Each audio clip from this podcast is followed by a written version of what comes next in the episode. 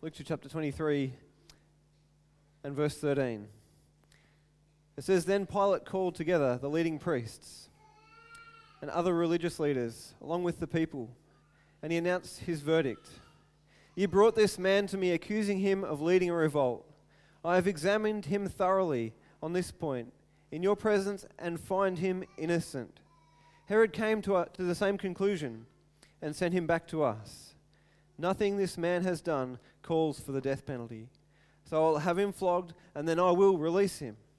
Then a mighty roar rose from the crowd, and with one voice they shouted, Kill him and release Barabbas to us.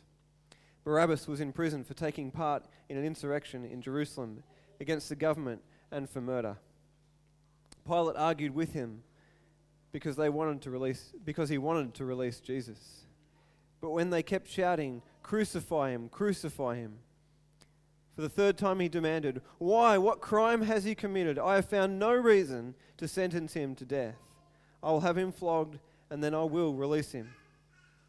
But the mob shouted louder and louder, demanding that Jesus be crucified, and their voices prevailed. So Pilate sentenced Jesus to die as they demanded. As they had requested, he released Barabbas, the man in prison for insurrection and murder, but he turned Jesus over to them to do as they wished. And Jesus went to the cross. He willingly allowed them to go through with all those things that happened to Jesus the whippings, the beatings, the mocking, the humiliation, and then to be pierced and crucified upon the cross. And yet we know that it was God's plan for this to happen. That God sent his son to die upon the cross for our sin. It was no accident that Jesus ended up on the cross. He came from heaven to pay the penalty for our sin. We read in Isaiah 53, and I think we've got it on the screen there, Charlie. Isaiah 53, verse 3.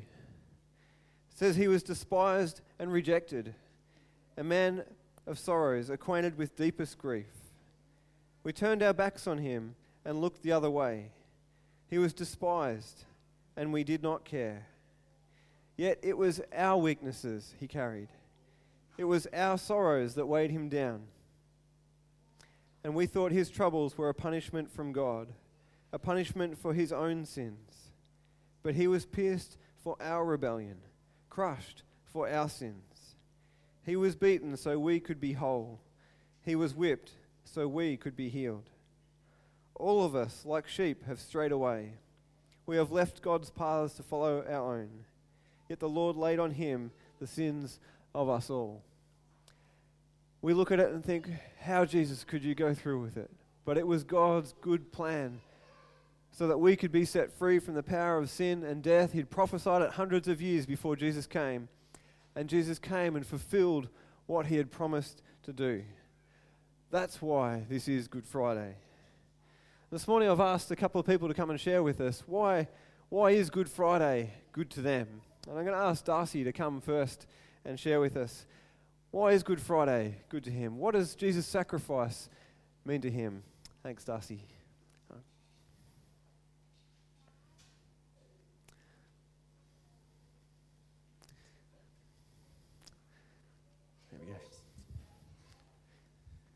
Hey all, like Coxie said, I'm Darcy. Um, before I do start today, when Coxie first asked me to do this uh, three weeks ago, I didn't reply to him for about three days. Those three days I spent basically telling myself I didn't want to do this. I've grown up, not public speaking is not my thing, so if I do look nervous, that's why. It's just heads up. Um, but I knew this year, and a few people I've said this already to this year. This year's about me stepping out of my comfort zone. Look, I've always put myself in a, a shell. I've been trying to break out of it, but this year I've been really trying to push myself out of this comfort zone. So my brain was telling me, no, don't do it, but in here I knew I had to do it. So, hi all, I'm Darcy. Um, when Coxie did ask me, he asked me to talk about what Good Friday means to me. But before I do get into that, I think you all need to know a little bit about myself. So, I grew up not really knowing who Jesus was. All I'd learnt through was through religion classes. I grew up not knowing the sacrifice that was made and I really had no intention to learn at all. But at the same time, I always knew there was something bigger than myself, something larger and greater than myself. I just couldn't put a name to it. I couldn't put a, any, I couldn't see it, so I couldn't believe it, like a lot of people go through. But I was raised into a non Christian family. I strive for things like popularity, to be liked, to get the girl. I always knew there was something higher, but I found it hard to sort of put a, put a word to it, especially due to the fact that, for those who don't know, my mum was diagnosed with cancer in 2013. She sadly passed away in 2015. That made it really hard for me to have a relationship with anyone or anything. Um, put a lot of strain on my relationships because I didn't know where to put my trust. Um, anyway, fast tracking, probably six months after mum passed away, was the first time that Deanne got me to come to church. Um, I was friends with Deanne at school, started talking a little bit, but then she asked me to come to church. Coming to church was very daunting for the first time. I knew no one except for Deanne and her parents, who I literally had met that morning. Um, so that made it, yeah. um, there was people was worship started. There was people up the front waving their arms around. I honestly thought to myself, "What have I just got myself into?" I didn't know what to think. Um, then a couple of weeks later, Deanne got me to come to Fire Church with her in Geelong. Um, that week was what I, that day is where I had my first real godly experience. Um, the lady that week was preaching, who was preaching, had gone to a lot of missions around the world. Um, and at the end of her preaching, she asked everyone to form a prayer tunnel. Um, for those who don't know, basically laying hands on as they walk through. Um, Vi, Nally, Luke, all that were there as well. Um, Vi's the one that got everyone together to go up. So at that point, when everyone was forming a line, about to pray for each other, I really thought I was about to. I, there was a crazy lady at the front, basically, is all I thought. Um, so, anyway, we, I was walking through. Nothing much was really happening. I was just walking through just because I was doing the nice thing. And then all of a sudden, I got stopped by this lady who I don't know, still to this day, don't know who she is. She looked at me dead, dead in the eyes and said, I'm sorry for your loss. And I didn't know what to think. I got dizzy, I got lightheaded. Like I said, I'd never met this lady. To this point, I still don't know what her name is. Um, I didn't get to speak to her again. They're the only four words, but those four little words started me on a journey that has been the best decision of my life. So, from that point, I wanted to learn more. I knew that the only reason that she could have said that is that it was God. God was speaking through her to tell me that, look, I'm here for you whenever you need me. So, I wanted to know more started coming to youth more often. I started to read the Word. And I got to learn the undeniable power and just the amazing miracles that God performed. So, the main thing being the resurrection, which is why we're here today. I learned, and I know wholeheartedly, the amazing sacrifice that was made that we can have eternal life with God. Um, John 3:16 says, "For God so loved the world that he gave his only Son, that whosoever believe in him shall not perish but have everlasting life." breaking down that verse for me, there's one main word that sticks out gave. So I'm one of those people, I'll go to a dictionary definition. So the definition of gave, meaning to transfer the possession of something to someone. God gave his life for us. God gave his only son for us. He didn't borrow, he didn't rent him out, he gave his only son. And thinking that right now, like, I, I could not imagine doing that at all. And Jesus paid the price on that cross so that we could be redeemed. Since knowing this, I have an over amount, overwhelming amount of joy and happiness in my life. I've been able to overcome things that I've tried to put off my whole life. Um, I no longer need to strive for popularity or to be liked, but I still managed to get the girl. Um, I've learned that Jesus is all I need. As long as I have Jesus, nothing else matters in the world. Um, this is what God's done for me, but I know He can also do it for all of you. Um, all you need to do is open up your heart, let the Holy Spirit live in you. It's a lot of people say that, let the Holy Spirit live in you, and I didn't really know what it meant until really, to be honest, until I started writing this.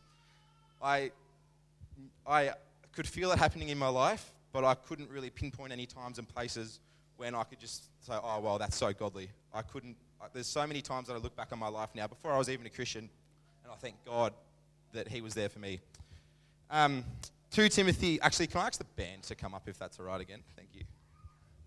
Um, 2 Timothy 1.14 says, Guard through the Holy Spirit who dwells in us the treasure that has been entrusted to you.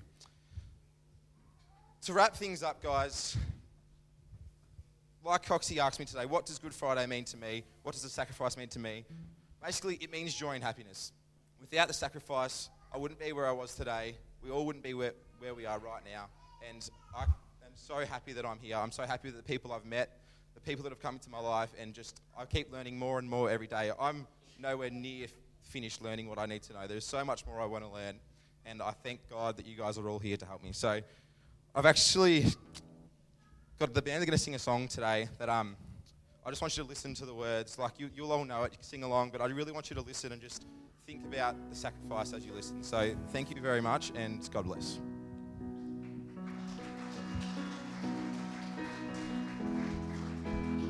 I said, no, I'm not. I look like them, but I'm not them.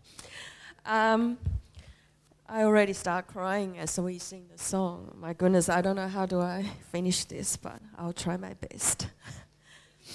I can do it. Yes. Um, I really I want to say thank you to Andrew to ask me to share about my story, and as I thinking of okay, how am I going to share how um, how does Good Friday, or you can say how does um, how has Jesus' sacrifice changed my life? And I've been sitting down and think and realize I've been Christian for 23 years. And for me, I think really it can't be that long. I just don't think I've been that long. But I, I almost feel like my journey with Jesus started when I moved to Australia, which is seven years ago. But we're not talking about that. It's going to be another long story. And but today I'm going to share um, about the story how how I met Jesus. I grew up in a family, um, never given any positive feedbacks, and um, I never feel loved and wanted and valued in the family. And in fact, I always the child always trying to hide because I if I do nothing wrong, that's fine. If I do something wrong, I'm in trouble. And the punishment is coming, and I was so scared for my father. So, since I was little, I always scare my father, don't have a good relationship with him. And that's part of my childhood. And for years, probably when I was 10, I just realized the reason I don't feel love in this family is because my basically my parent my parents their marriage is arrangement by my grandparents. So two people don't love each other, they've been put together in a marriage. So I just realized, oh, that is why. And after that, when I was 11, my parents they decided to divorce, to separate it. At that point, as a 11 year old, I think, okay, I, I don't, I never know what the purpose I'm living for, and I feel no love, feel unwanted, and now my world is crushed because my parents they separated. So I had a very strong thought came in said, I should end my life. I just just end my life. Maybe no one will notice, and um, I just disappear from this world. So that thought is very strong in my head. However, there is a voice came in say, "You need to stop. You need to stop." Every time when I have a suicide, thought, there's a very strong voice coming. You need to stop. But I don't know where the voice came from. And I listened to the voice. So afterwards, that thought just disappeared. Never thought about that again. And so after my parents divorced, the first time I I remember the first time I my mom uh, sent us to church because she think you know churches people are very nice and they could give a good influence to my children. So they pushed us in there, but she stayed outside of the church. and so I start going to Sunday school. I learn about Bible stories, and at that time, I really still don't know about what who God is and what's this thing, you know, what's a church is important to me. But my first impression of church is everybody there is so nice. They're talking so nice. They they say God loves you. They say Jesus loves you. I feel very. It's very first time I felt it's very peaceful and feel secure when I was in church. And I love to be in church. I want to stay there. I don't want to go home. so, um, so uh, but uh, that, w- that was when I was uh, 12. But after that, that year, uh, when I was 13, we have to move to somewhere else, and uh, there's no church around. So I stopped to go to church for about three years. And when I was 15, one of my classmates invited me to go to church. She's not Christian, and the reason she go take me to is because there's a summer camp. And the summer camp, she said, "I want to take you to this place." I said, "Where is it?" She said, um, "This is their event, uh, the summer camp in church." I said, "Why do I want to go there?" And she said, "Oh, because we might meet a lot of nice guy." As a teenager with a curiosity, I said, "Oh, okay, I'll go with you." So I go to church, and well, the nice guy plan fell through, and I thank God for that. Not really many nice. Well, I wasn't. Yeah, there's a nice guy, but my focus is not there. Praise the Lord.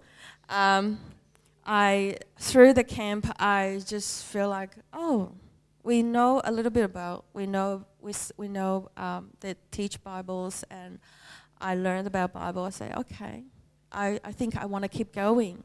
I want to keep going to church. I want to know about more about Jesus. And so through senior high school, I've been attending church a lot, and I learned a lot about a lot from the Bibles. And one day I was wondering, I was so a lot of question in my head. I'm thinking, grew up in a family, never feel love, never always feeling unwanted, and no hope. But in the church, everybody say God is love. God Himself said, I'm the love, and I love you. Even when you're in your mom's womb, I know you. And I was curious if this is real. I would like, I would love that this love to filling the big, big uh, love tank in my heart, because that love tank in my heart been empty for so long, never be filled up. I'm trying to find somebody. I'm trying to find things to fill the love in my heart, but never success. But I ask God, I say, if you're real, if everything you say in the Bible is real, if you can fill the love tank in my heart, then I will give my life to you. And after I say that, I don't know, that moment is God just filled the tank straight away. And I'm complete. I feel this is it. This is um, I can't I can't say anything and I but I feel the tank's been filled and I want nothing more. So when I was 18, I decided to give my life to Jesus. But there's another thing I'm so scared is if I give my life to Jesus, I'm going to get baptized. I don't know how to tell my father because I was grew up in a Taoism family, and this is betrayed.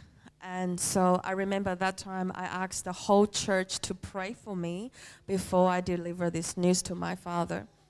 And so, well, after I was so scared, I say, and when I tell my father I'm going to get baptized, and he he silenced for one day, didn't talk to me, and I was so scared because I was I'm thinking maybe there's the slap were coming or or something, but nothing happened. And the next day, my father just said, "Well, that's okay. If you want to be a Christian, that's fine, but don't drag your brother to church, because male in Asian uh, society, they had a you know, especially in the family, uh, they believe when when your parents died, if you're if you're a male, uh, you had a responsibility to responsibility to worship them or keep that um, religion, something like that. So uh, my father said that to me, but I said, oh, okay. But in my head, I said, well, you know, one day I believe my G- my brother will go to church, and I believe my father will come to Jesus. So that's okay, one at a time. So, so um, and then after that, of course, I got baptized. And um, after I became a Christian, God gave me the first uh, challenge, which is I've been avoid to facing it for a very long time, is to uh, reconcile with my father. That is the most difficult things I can think of, and I really, really don't want to. But I was praying to God one day, and God said, You know, it's time to reconcile with your father. And, uh, you know, you love me, but I want you to learn how to love your father first. You, if you know how to love your father on earth, you know how to love your father in heaven. And I was so struggle, and I was so scared. And I said, No, I don't want to do that. Because there's too much hurt. Um, but God said, Come on, you can do this. And I said, Well, if there's a mi- only if there's a miracle. So um, when I was 18 that summer, every summer we always go to spend some time with my dad. And that summer, the last day, my dad just sent his friend to drive us back to my mom's place. And I was sitting in the back of the car. And the moment I just turned around, I was just about to wave to my dad, say goodbye. And I start bursting tears. I have no idea why I burst in tears. And my brother, sister just look at me and say, What's going on with you? Why are you crying? And I would just burst in tears. I can't stop. What I'm crying because I that is the very first time I saw my dad as a, a very lonely and no hope as I look at him. So I start crying. I said, I don't know what is this, but I think I think I it's time for me to um, to reconcile to love this man again. To to learn to love him as a father. And that's my journey. That's my breakthrough. That's my miracle. That's what the miracle that I asked God for. So after that, we had a very, my dad and I become closer and closer. And my dad see the change inside of me. My dad, some one day he said to me, "You and your brother and sister, I feel like you're the only child um, really care about me. have patience with me. And I just said to him, This is all God, not me. He let me see who you really are. He let me see um, you are the one I need to love and care for. And he didn't say anything. But I know God really starts soften his heart. So, um, this is my journey. I will. Before I was thinking, I want to share the verse um, John three sixteen, but thanks to Darcy, share that first. but um, but I would love to share these things that I read uh, my devotion this morning to end my uh, story. I um, the devotion, the last part, it says, He loved us to the uttermost, and let us be so moved by this love that it became our own, becomes our own. He laid down His life for us, and he, we ought to lay down our lives for the brothers. This is commitment. So, um, this is my story. Thank you for listening. God bless you. Yeah. Thanks, Jay. Jesus gave his life that we could know his love and his forgiveness. He gave his life, as Darcy said, that we could know his love and share his love, as Joe shared with us too. God calls us his children. He doesn't turn us away, he doesn't turn any, away anyone who comes to him. And he's got an inheritance for each one of us that we can have eternal life, that we can be forgiven and have relationship with him now and forever in heaven. But we must first acknowledge who he is. Acknowledge that he is the savior of the world. That he is the one who died on the cross for our sin, that there is no other way to eternal life than through Jesus Christ. Today is Good Friday because we understand that Jesus' death has made the way for every one of us to be set free. I want to finish by reading uh, Ephesians chapter 1. And again, I think we've got it on the screen there. Ephesians chapter 1, verse 3. It says, All praise to God, the Father of our Lord Jesus Christ, who has blessed us with every spiritual blessing in the heavenly realms, because we are united with Christ. Even before he made the world, God loved us and chose us in Christ to be holy and without fault in his eyes. God decided in advance to adopt us into his own family by bringing us to himself through Jesus Christ. This is what he wanted to do, and it gave him great pleasure. So we praise God for the glorious grace he has poured out on us who belong to his dear Son. He is so rich in kindness and grace that he purchased our freedom with the blood of his Son and forgave our sins. He has showered his kindness on us, along with all wisdom and understanding.